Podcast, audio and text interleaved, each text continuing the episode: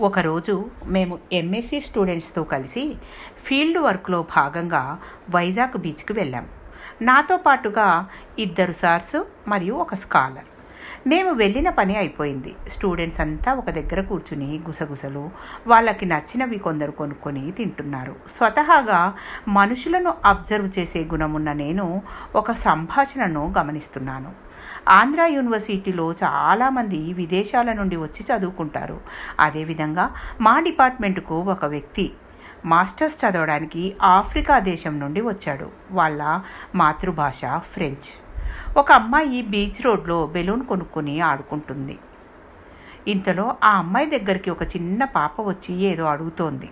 తెలుగులో అడిగింది కనుక ఆ అబ్బాయికి అర్థం కాక మా ఆ పాప ఏమంటుంది? అని అడిగాడు.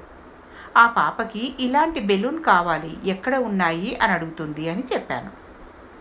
ఒక్కసారిగా కాస్త దూరంగా అటు ఇటు చూశాడు. ఎక్కడ బెలూన్లు అమ్మేవాళ్ళు కనుచూపు మీద కనపడలేదు.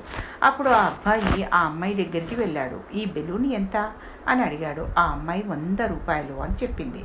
ఇంతలో ఆ అబ్బాయి తన జేబులో నుండి వంద రూపాయలు బయటికి తీసి ఆ డబ్బులు నేను ఇస్తాను. ఆ చంటి పిల్లకు బెలూన్ ఇవ్వమని చెప్తున్నాడు. ఆ సంభాషణ విన్న నేను చుట్టూతా చూస్తే ఆ పాప వాళ్ళ డాడీతో ఎక్కడో దూరంగా వాకింగ్ చేసుకుంటూ వెళ్ళిపోతుంది. నేను అప్పుడు వాళ్ళిద్దరి దగ్గరికి వెళ్ళి ఎందుకు బిల్లు ఇవ్వమంటున్నావు?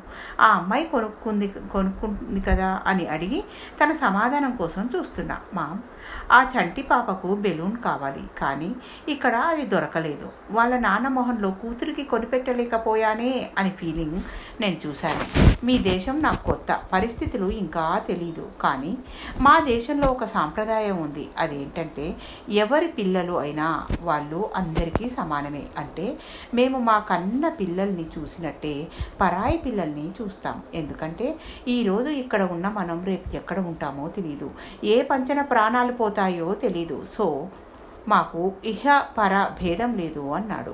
ఒక్కసారిగా నాలో నుండి ఏదో వదిలి వెళ్ళిపోతున్న ఫీలింగ్ కలిగింది. ఆఫ్రికా వాళ్ళు నల్ల జాతీయులు వెనుకబడిన వాళ్ళు కల్చర్ తెలీదు. ఇలా రకరకాల మాటలు వింటాం మనం. కానీ అతని మాటల్ని బట్టి వాళ్ళు ఎంత విశాలంగా ఆలోచిస్తారా? ఆలోచించారా? మనం ఎక్కడ ఉన్నా మన ఆలోచనలు ఎటు వెళ్తున్నాయని నన్ను నేను ఒకసారి ప్రశ్నించుకున్నాను. అప్పుడు అనిపించింది ప్రతి మనిషిలోనూ ఏదో ఒకటి ఉంటుంది నేర్చుకోవడానికి అని.